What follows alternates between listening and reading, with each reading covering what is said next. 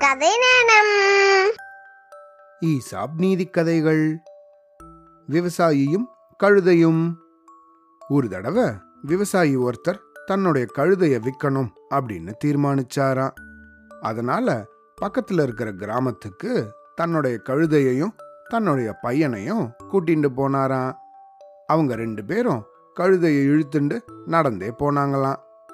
இந்த மாதிரி அவங்க போயின்னு இருக்கும்போது இதை பார்த்த வழிபோக்கன் ஒருத்தன் இவங்களை பார்த்து சிரிச்சானா. அதுக்கப்புறமா ஏயா கழுதை சும்மா தானே இருக்கு.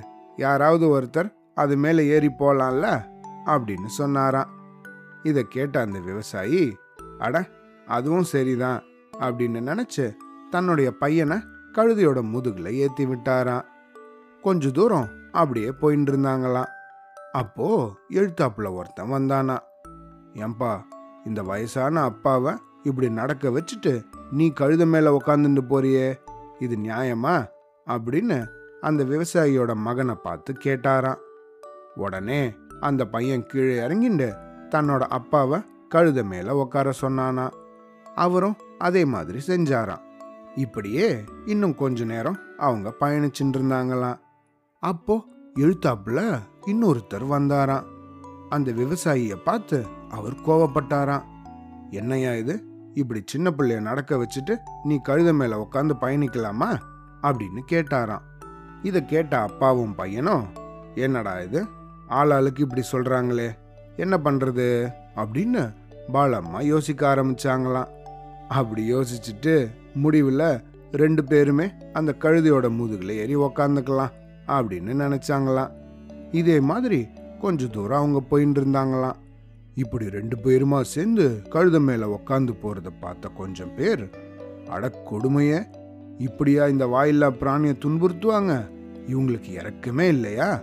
அப்படின்னு அவங்கள பார்த்து கோச்சுண்டாங்களாம் இந்த பேச்சை கேட்ட உடனே இந்த விவசாயிக்கு பயங்கரமா கோபம் வந்துருச்சான் உடனே ரெண்டு பேரும் கழுத மேலேருந்து கீழே குதிச்சாங்களாம். மனசு குழம்பி போன அந்த விவசாயியும் அவருடைய பையனும் பேசாம இந்த கழுதைய நம்ம தூக்கிண்டு போறது தான் சிறந்தது அப்படின்னு அவங்க ரெண்டு பேரும் தீர்மானிச்சாங்களாம். ரொம்பவும் சிரமப்பட்டு கழுதையோட கால்களெல்லாம் கட்டினாங்களாம். அப்புறம் ஒரு பெரிய கட்டையில அதை கட்டி தங்களோட தோள்களில் தூக்கி வச்சுண்டு அவங்க நடக்க ஆரம்பிச்சாங்களாம். அவங்க போக வேண்டிய கிராமத்தை அடையறதுக்கு கொஞ்சம் முன்னாடி ஒரு ஆற்றங்கரை இருந்துதான். அது மேலே ஒரு நீளமான பாலம் இருந்துதான். இதை கடந்து தான் அவங்க போக வேண்டியிருந்துதான்.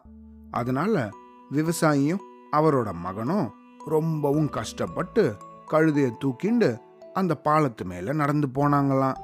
இந்த காட்சியை ஆற்றங்கரைக்கு அந்த பக்கத்துலேருந்து பார்த்த குழந்தைகள் கை கொட்டி சிரிச்சாங்களாம். பெரிய சத்தத்தை கேட்டு பயந்து போன அந்த கழுதை பெருசாக துள்ளி குதிக்க ஆரம்பிச்சுதான். இப்படி துள்ளி குதிச்சதால அதை தூக்கிண்டு வந்துட்டு இருந்த விவசாயியும் அவருடைய பையன் கையிலிருந்து அந்த கட்டை நழுவ ஆரம்பிச்சுதான்.